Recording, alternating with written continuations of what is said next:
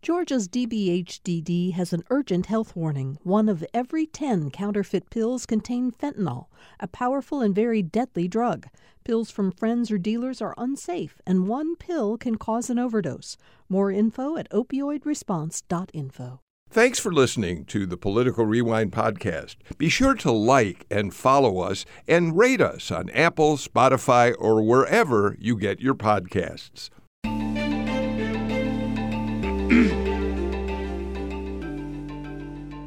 And we start another brand new week here on Political Rewind. I'm Bill Naget. We have a lot to talk about today. Throughout this week, there are some big political stories that we're going to watch unfold, and we'll talk about on Political Rewind. But today we're going to start with what has become a story that has captured certainly statewide attention in Georgia, particularly in metro Atlanta, but also across the country. This sharp escalation, dramatic escalation of violence in the controversy that's embroiled the planned Atlanta Police and Fire Training Center in southeast Atlanta. By now, you're all well aware that late last week, there was an exchange of gunfire, and a state trooper was shot in the abdomen. Someone who had been protesting the site by essentially living in the trees in the property was shot and killed. Troopers and law enforcement say that they were fired upon first. Those who oppose the training center are skeptical of that, and things got even further out of hand as a result of all of that on Saturday night, when what started out apparently as a peaceful protest turned very violent. A police car was set on fire, windows were broken in downtown buildings, and a real riot, a rampage broke out. And there's also what we're seeing now, too, and I'm even thinking about it as I describe what happened, is there is a controversy over the words we use to describe who these people are. Are they protesters? Are they rioters? Are they domestic terrorists? There are a lot of people who think the media has got to use language that is more forceful in describing them. So this is just a terrible situation for the city of Atlanta to be going through, and I want to start the show by talking about it with exactly the right panel to do it. First of all, we start with my Monday partner on the show, the AJC's Patricia Murphy. She, of course, is a political reporter and writes the Political Insider column on Wednesdays and Sundays in the paper, and, as if that's not enough, oversees The Jolt at AJC.com every day. Patricia, yeah, I'm always so glad to see you. It's a great way to start the week, having you on the show on Mondays. Thank you, Bill. I do feel like it gets my week started off just right as well. It helps me get my head in the game, and then I feel like I'm ready for the week and everything that Georgia politics has to throw at us. Later in the show, we're going to talk about what I've already told you off the air, I think was a terrific column that you put up that appeared in the newspaper yesterday about spending in the midterm elections. We'll get to that in a little while, but let me introduce our other 2 panelists today. We're joined by the former Attorney General of the state of Georgia, Sam Olens, who prior to that was chair of the Cobb County Commission and is now a partner at Denton's, the world's largest law firm. Sam, thanks for being here today. Good to be with you, Bill. And Michael Thurmond, who is the CEO of DeKalb County and a longtime leader in public life in Georgia, is back with us today.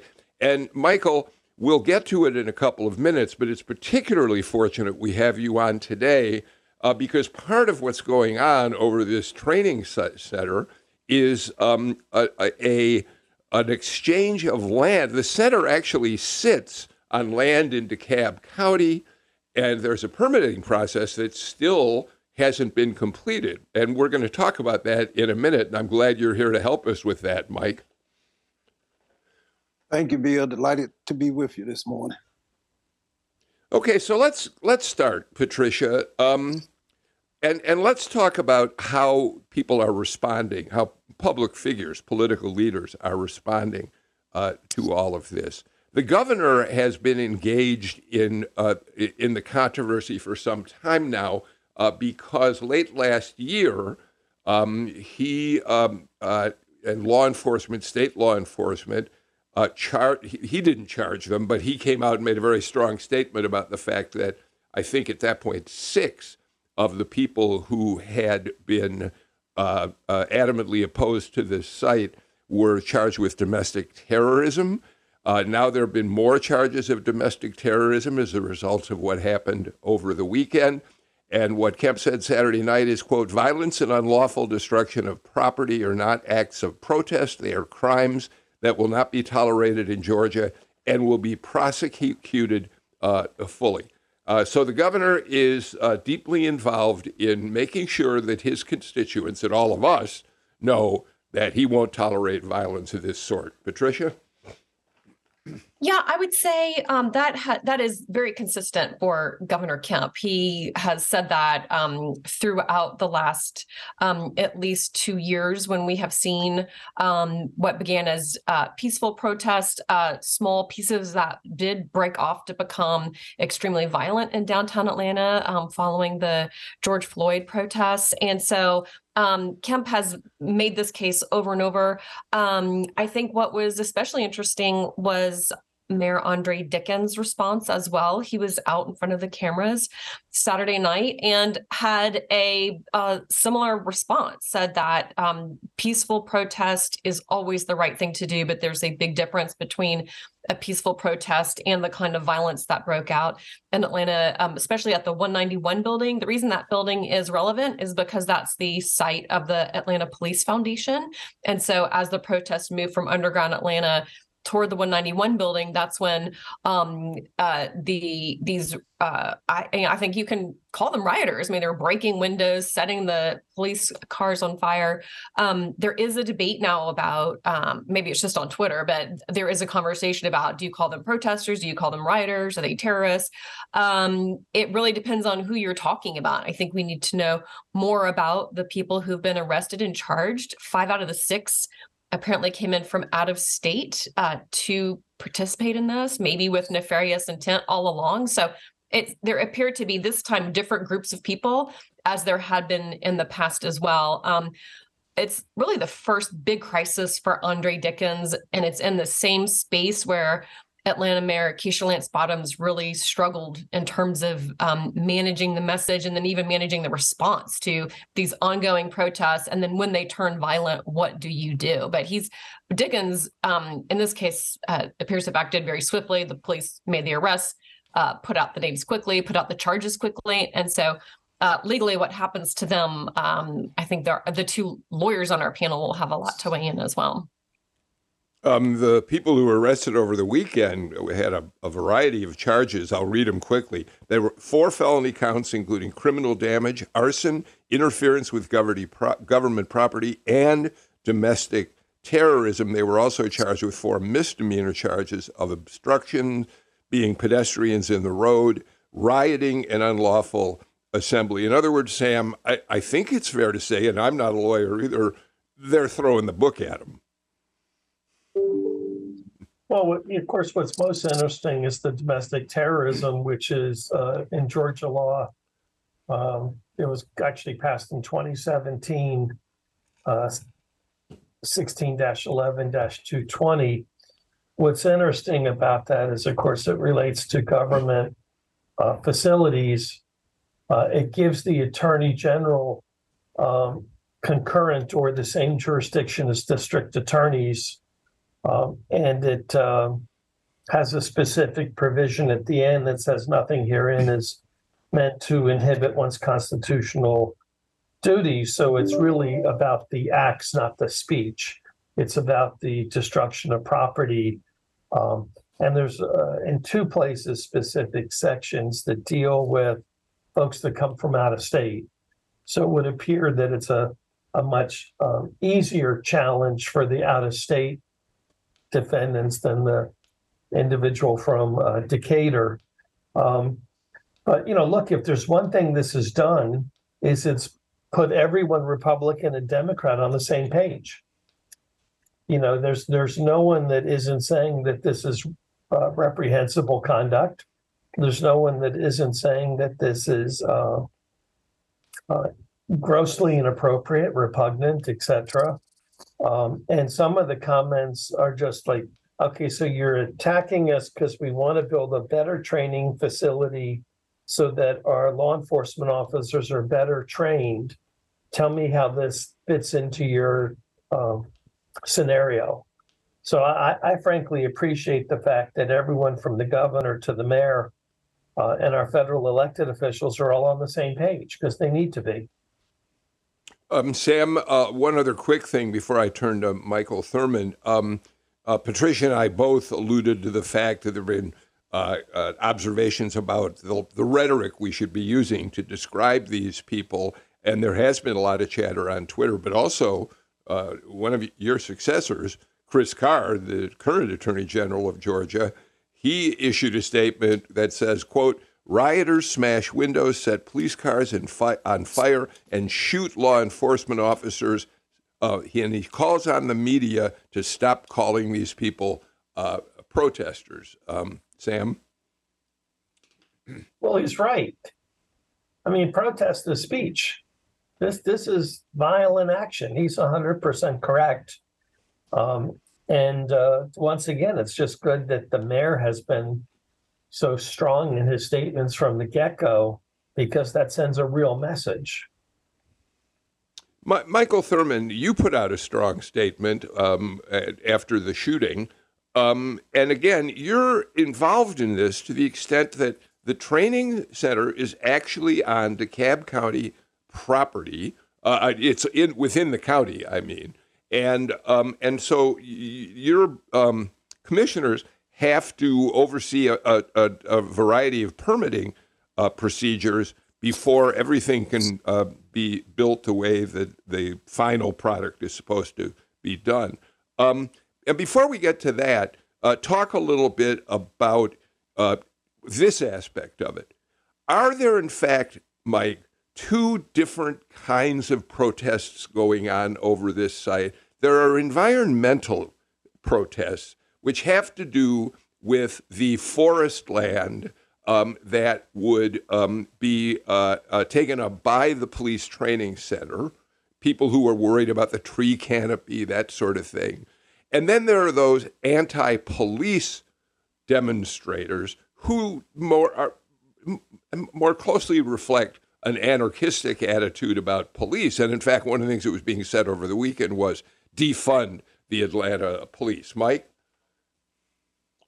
Well, first of all, Bill, thank you for including the nuance. And I think that's been missed by at least some of the reporting in the media in terms of understanding. Let me say this, the most solemn responsibility I have is to ask men and women in uniform to put their lives on the line to keep the nearly 800 citizens in DeKalb County safe. I don't take that lightly. DeKalb County has been and will continue to be a willing partner in the multi-jurisdictional public safety response. Chief Ramos has been there. I talk to her on a daily basis, multiple times a day. And the key is, number one, to prevent unnecessary loss of life, which is something we were very, very concerned with, particularly for men and women who we send into harm's way. My first job is to get them home safely to their families. I join with other leaders who state that destruction and violence cannot and will not be tolerated. But I don't have to say it. We've demonstrated that for over 2 years. But let me go further. This past weekend, I was in my home county, Cobb County. We celebrated the 50th anniversary of the establishment of the Sandy Creek Nature Center. The reason I was there is I was born and raised in a rural part of Clark County that became the Nature Center. I understand the importance of protecting the environment, and we should be careful not to conflate a small percentage of people who are turning to violence with legitimate protests, concerns, and debates from environmentalists who live in DeKalb County, who live in Metro Atlanta, who frankly have been in intense negotiations with our government, with me. They've criticized me, but they've always been respectful. They've never been violent. And frankly, they have a legitimate right to be concerned about protecting this unique natural resource, this forested area that is so important, not just to DeKalb, but all of Metro Atlanta. So let's create some dichotomy between those who seek violence and those who legitimately have raised concerns about protecting and mitigating impact on this unique natural resource, which is the South River Forest, which is that entire part of our county.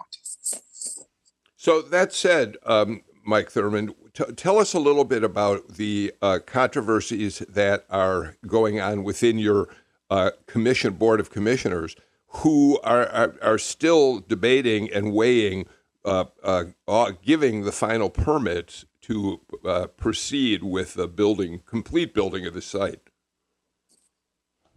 Well, the commissioners have no role in the permitting process. That's all within the executive branch, within my planning department. So that has been an ongoing process that we go through with any developer, when they come to DeKalb County. What's unique is that the Police Foundation determined to build the training center in an area that had been in the middle of a major debate that had been brewing really since I took office back in 2017. You have to understand the South River Alliance, and who are people who criticize me, criticize the DeKalb County government, but they're legitimate, honest people who have legitimate concerns. We've been in debate with them and discussion with them. Number one, DeKalb neglected the sewer system. 90% of all the sewer spills happen in that part of the county. And thank God we're spending $100 million a year, primarily from the EPA and EPD and advocates saying that something has to be done. So we want to make sure that whatever is built does not, at least in an unnecessary way, undermine or negatively impact this natural resource. Bill is not an either-or proposition. Our goal is to, number one, protect the environment. Number two, support economic growth.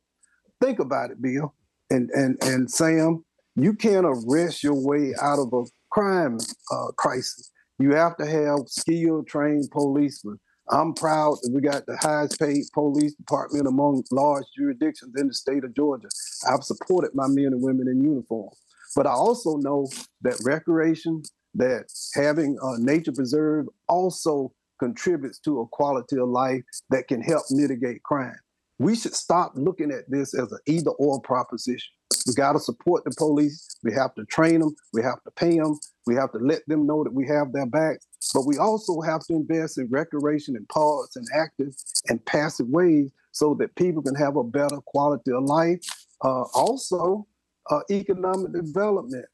The debate I've had with my environmentalist friends, all right, is protect environment or economic development. You have to learn to do both. We have to come together and think about the families who want parks, but they also need jobs. They also want to be safe, and they also want businesses that they can support and own. So all of these things are playing out there, and I'm sorry to be so extensive with it, but this is sensitive. This is something I've been dealing with now for 7 years. Well, first of all, I thank you for correcting me. I guess what I mistook was the fact that your commissioners have weighed in on this issue on any number of occasions, but the power lies with the executive. You know, Patricia, I said, well, you and I had an exchange before the show went on the air today, in which I said to you, you know, I make mistakes a lot on Political Rewind. Point taken just now. I thought it was the Board of Commissioners who got to make that decision. But here's the question, Patricia. What I'm hearing from Mike Thurmond is I'm not sure I get clarity on to what extent DeKalb County wants to see this police training center built to at least the kind of footprint it's going to have, at the same time protect the forest land as well, Patricia. Well, I do have a question then that maybe we could move back to Michael Thurmond. Mm-hmm. Who makes the final call? How did it get there in the first place? Who signs off on that? Well, ultimately, it's a decision made by the director of our planning department, who works and is supervised by the chief operating officer and myself. The land is owned by Atlanta, but any development has to go through a development process so that it conforms in a way that protects not just allows for the development, but protects your surrounding community. What's unique about this is that it's being built in an area that is a natural wonder, that they are legitimate concerns about needing to be protected. What I'm saying is that all of these are legitimate concerns that need to be at least vetted and discussed, and we ought to work together to improve training for all of our police officers and at the same time not destroy or unnecessarily undermine this natural resource. Thank you Sam, so much for that. Well, go ahead, Patricia. Finish up, please. Oh no! Oh, I was going to say, it really does sound like. And thank you so much for this conversation, Mr. Thurmond. We have three sets of protesters. We have the local environmental protesters. Now the protesters against a police facility writ large, more spending on police, and protesting the shooting of the protester by the state troopers.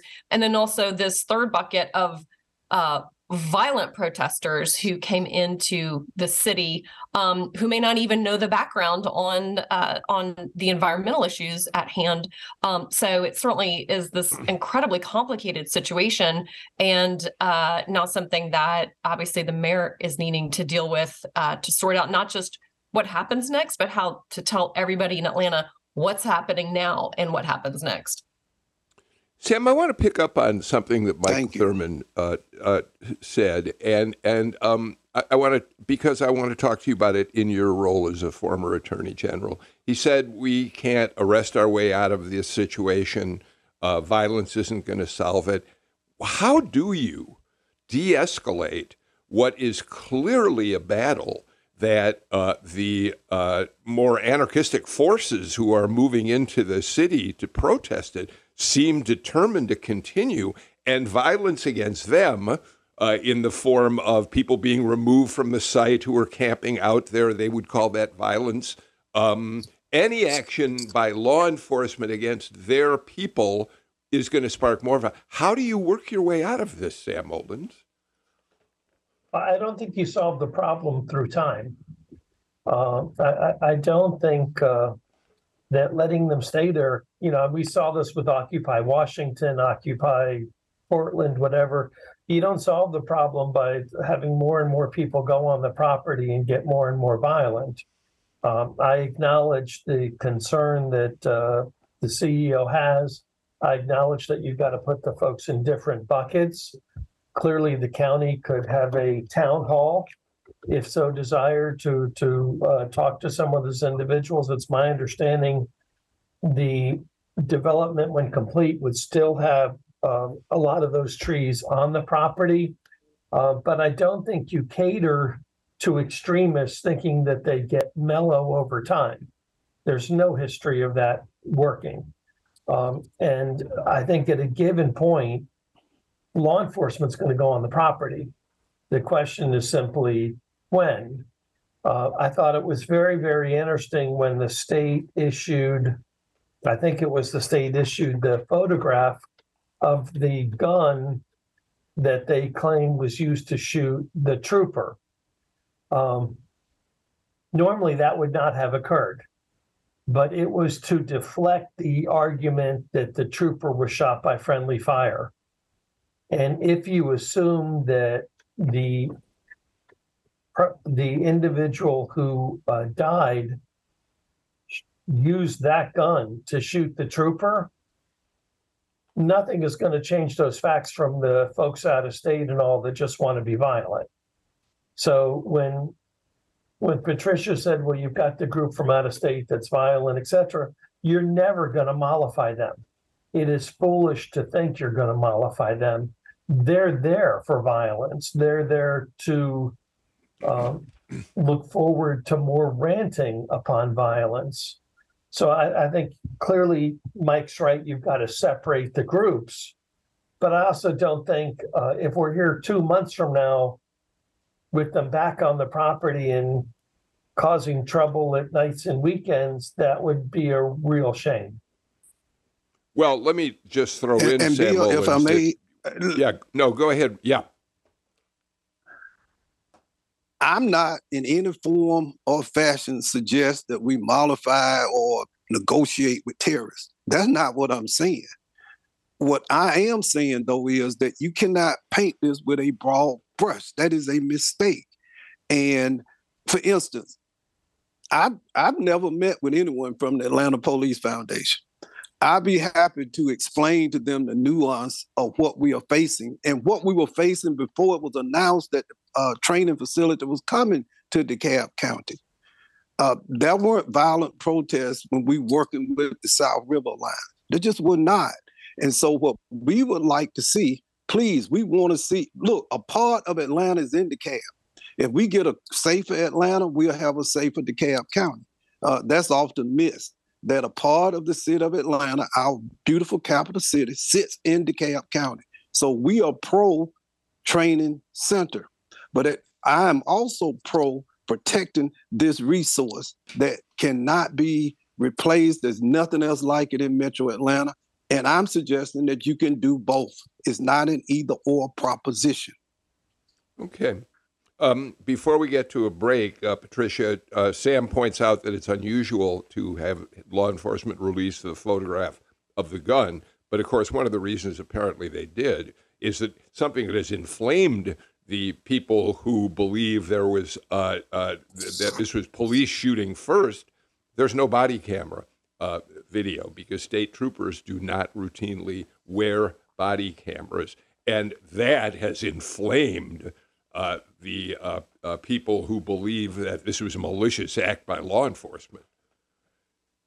Right. And so I think that every time there is information out there that can quickly tap down a misunderstanding or a rumor or anything like that, I think it is important to get that information out quickly because you know, in the age of social media, these things are often tried and decided on social media within hours. And once that sort of level of assumption gets going, it's very hard to turn it around. So the typical rules of evidence clearly did not apply in this case. They wanted to make sure that they got their evidence out there to stop that as quickly as possible. Well, I've got to get to a break, but I want to say to all three of you, thank you for me, it's a conversation that I learned a lot about in terms of the more nuanced aspects of what's happening around the planned Atlanta Police and Fire Training Center. I have one more question about that when we come back from our break, but first let's get to these messages.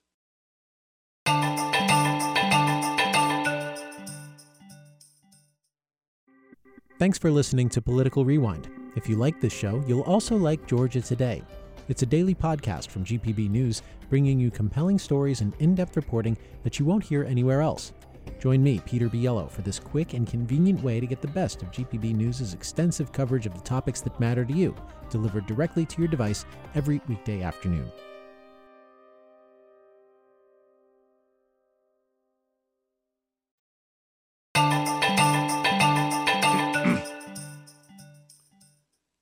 DeKalb County CEO Michael Thurmond, former State Attorney General Sam Olens, and AJC political reporter and columnist Patricia Murphy join me. Patricia, one last note on this. Sam Olens correctly pointed out that this is something that across the aisle, the violence is over the weekend, that people on both sides of the aisle have been quick to condemn. And while I get that that's true, it's going to be interesting to see later this week when Governor Kemp gives his State of the State speech, which we're all going to be watching very closely. We know that cracking down on crime, on gang violence, is a big part of his agenda this year. But how he uses these instances to push even further could, in fact, become issues that will not have unanimous support for both Democrats and Republicans. I mean, I think there are some aspects of this, of his crime-fighting proposals, that are likely to strike some Democrats as wrong-headed, yes? Yeah, well, it really depends on what he comes out to propose with the State of the State. I think that Democrats, after the 2022 elections, largely understood that and got feedback from voters that they did not talk about crime enough. Now, there are some instances of Republicans really working to inflame the situation for their own benefit. Somebody like Andrew Clyde tweeted over the weekend that these were Antifa protesters coming in, and Democrats are always coddling Antifa. You know, we don't know who these people are, but we do know what happened. So that kind of rhetoric, I think, is not helpful. But I think Democrats do understand that voters were telling them crime was a very important issue to them, even outside of Atlanta. And so we know that we're going to see Fannie Willis and John Albers, a senator from North Fulton, likely again teaming up on anti-crime packages, bills to focus on the gang population, who Fannie Willis calls her frequent flyers, who are coming in and getting arrested again and again and again. What can be done to kind of focus in on gang activity, which is responsible for a lion's share of the violence around the city of Atlanta, and also in cities like Macon and Albany and Savannah, Athens, Augusta. Atlanta is not the only city dealing with this situation. And so I think, again, it really depends on the tone that the governor has and the specifics of what he's proposing. And I think he may have some partners in Democrats. Yeah, I understand that. I'm thinking, Mike Thurmond, of the fact that the governor, in making some of his anti-crime announcements, has politicized it to an extent. He talks about progressive, permissive, liberal district attorneys who aren't doing their jobs. And that's what I'm thinking about when I think about some potential pushback from the other side of the aisle. And so I'm just, I think Patricia's right. How do you frame all this so you can get bipartisan support for fighting crime, which I don't think many people would argue is not much, much more problematic than it has been in the past, Mike? Well, first, I think all right-thinking people, regardless of political affiliation, number one, we have to protect our men and women in uniform. We have to protect law-abiding citizens. We have to make our community safer for all people to live, work, and play. That's just universal. I would ask fellow elected officials, I think part of the de-escalation, because these terrorists, they want to provoke violence. One of the things we've been concerned about was part of their strategy was to provoke violence so that they could use it sometime as an organizing tool.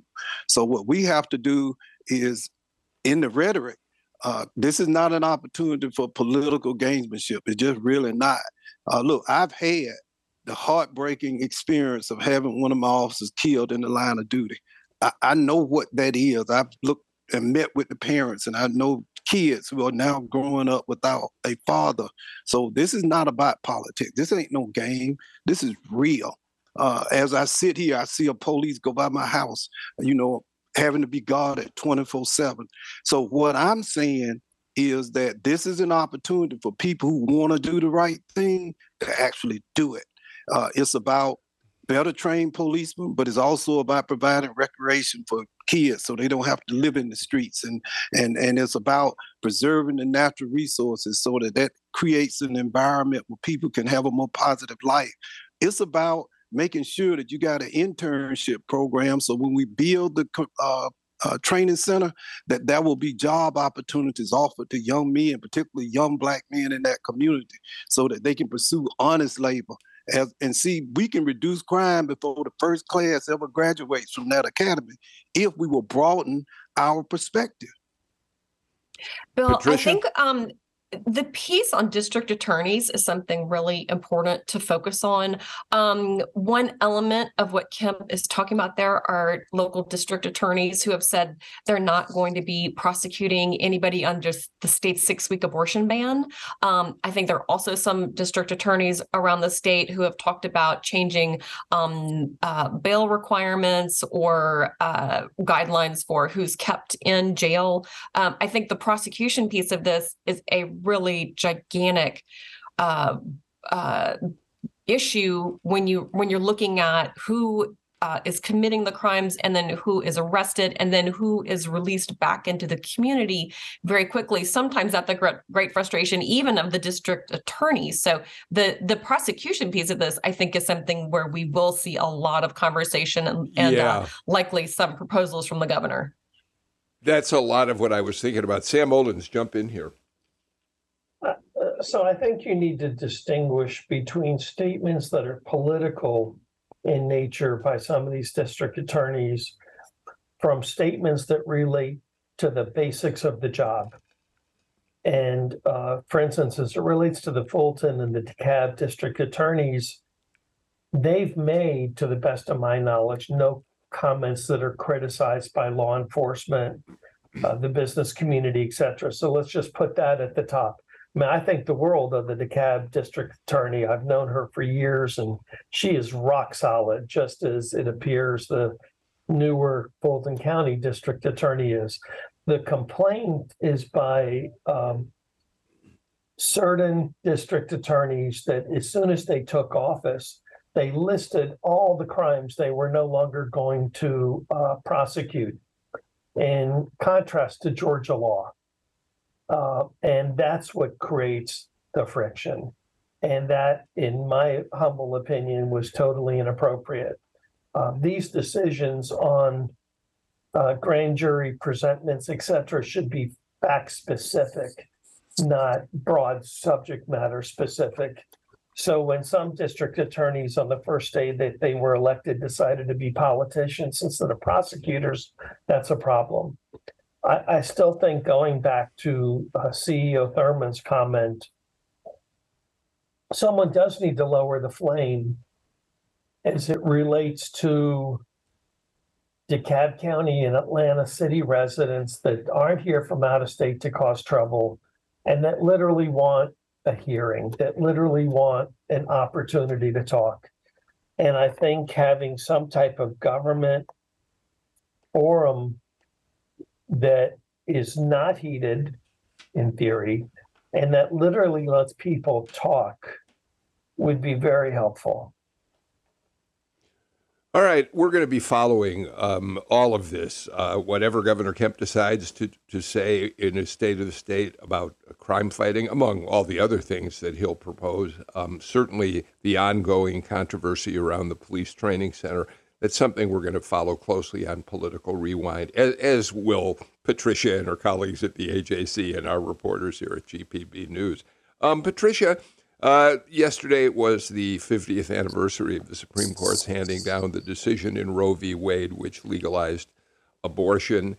And we saw two demonstrations that kind of surrounded that. We saw more than two, but we saw one here late last week on Friday. The anti-abortion forces, and then a national march in this year, Madison, Wisconsin, of pro-choice supporters. So let's talk about it in terms of what the anti-abortion forces are talking about in terms of Georgia legislation.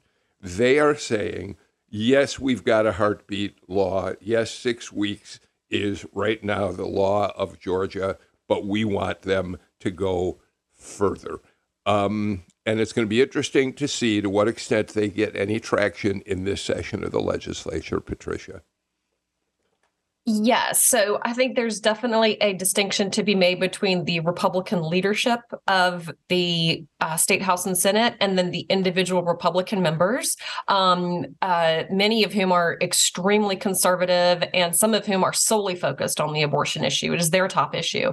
So we expect to come forward bills to potentially offer a constitutional amendment, creating personhood for embryos, which would essentially create a complete abortion ban, because if you have an embryo with full personhood rights at any point in pregnancy, terminating that pregnancy would be considered murder under a personhood sort of understanding. A second piece that we expect is something that is less than a constitutional amendment, but just putting something like that into statute. And a third option I think we'll certainly see, or a third proposal we'll see, is having to do with mail order abortion drugs. Right now, obviously, women cannot go to an abortion clinic after about 6 weeks of pregnancy once the fetal heartbeat is detected, but they can order drugs through the mail at that early point in pregnancy, but it'd be very difficult to know when they took those drugs. And so that is an area we saw interest in the mail order piece of it in the last session, and that bill did not get through at the very end. I think that will be revisited here as well. Sam Olens, one point I would add.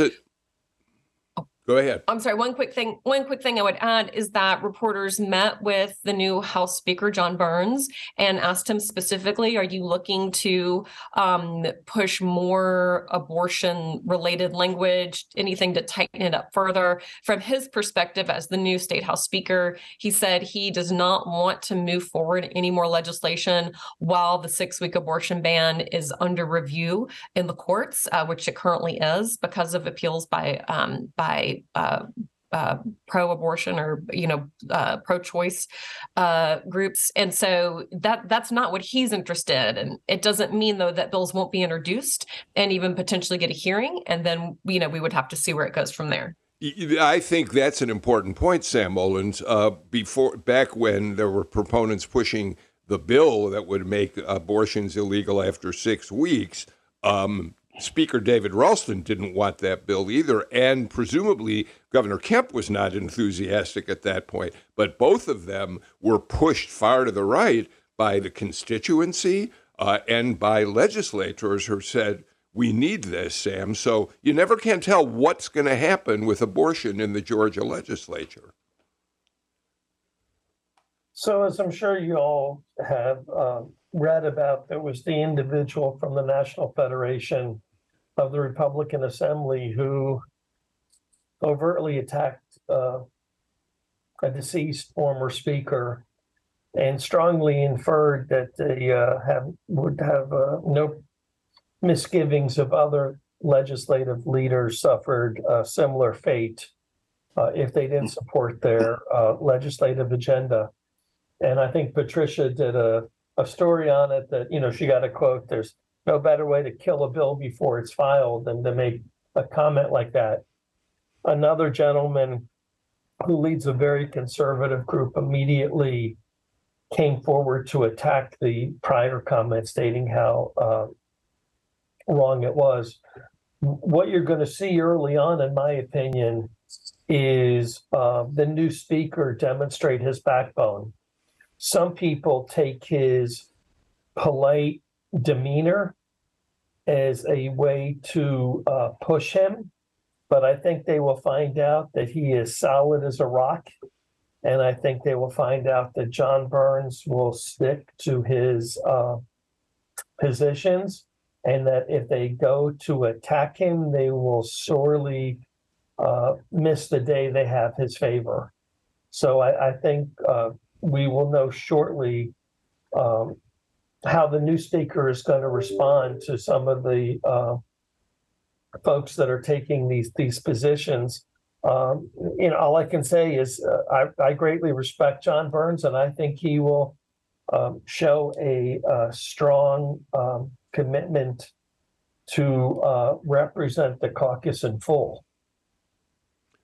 I got to get to the final break, but the gentleman you're talking about, Sam, as the jolt, Patricia's daily pieces of political news said this morning, Nathaniel Darnell, Georgia director for the National Federation of Republican Assemblies, essentially at a rally, thanked God for the recent death of the late House Speaker David Ralston because he didn't feel Ralston was willing to go far enough in condemning and abolishing abortion in Georgia. And he said that others who were like Ralston may be better off with the same fate. Despicable beyond words. All right, we got to get to final break. Back with more in a minute.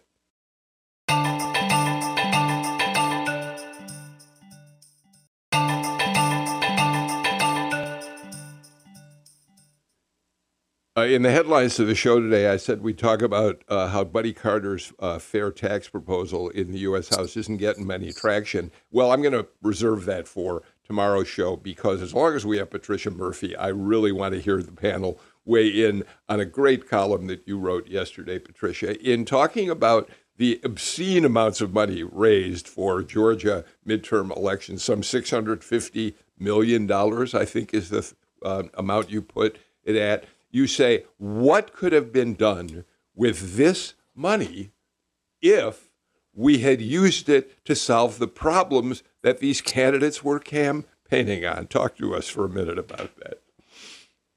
Yeah, so we've had just an explosion of money coming into Georgia for a couple of reasons for these campaigns. One is because Georgia is a battleground state and it's attracting national attention to both sides and national money to both sides.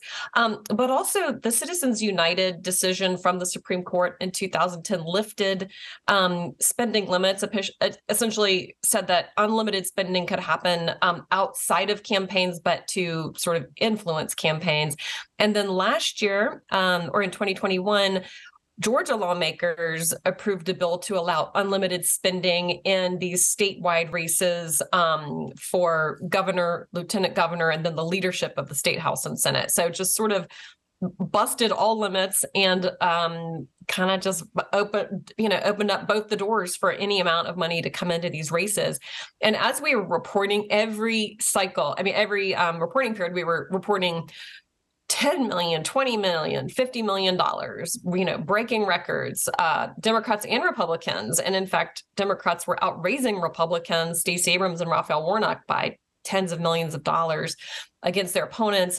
In my mind, I'm like, someday I'm going to add up all this money and see what else it could have paid for that. And so for just the two races, the governor's race and the Senate race, $650 million you could have paid for to expand Medicaid in Georgia for 3 years. You could give every public school teacher a $5,000 bonus.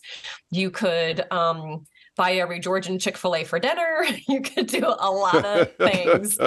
And it really is just to illustrate how obscene and absurd the campaign spending has gotten because of these changes to limits in campaign finance laws. And I think it's very important for people to pay attention to, not just as it's being spent, but in retrospect, to understand how massive the money is, and to me, what a fool's errand much of it is as well, because eventually people tune out the ads, don't pay attention, and just pick who they're going to pick.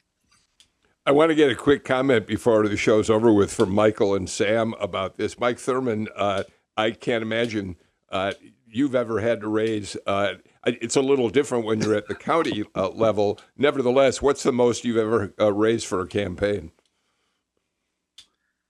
Well, God, which you always win, by the way. Well, no, that was back when I was running for labor commissioner. I'm like, man, I came too early. I can't, the numbers that, I read, but let me just say something about this column. Patricia has an amazing ability to cut to the chase, and using her wit and her knowledge to expose to mock the reality of modern day politics. And she did it extremely well. And I love that column. But Bill, before we go off, I want to comment on something about John Burns when you come back to me, if you can. Okay, Sam Olens, there's nothing going to turn back these, as we've said several times, obscene amounts of money being spent on campaigns. No, and I think I spent probably about $7 to $10 million the last time. I honestly don't remember. Back then it was $600,000 a week for TV ads. Now it's clearly another digit. But I just wanted a second to praise Mike Thurmond. He spoke to a leadership Cobb class last week. He was masterful. When you hear him speak and talk about leadership, you understand what a gem he is and that he is the leader in Metro Atlanta, if not the state, for municipal leadership. So thank you, Mike.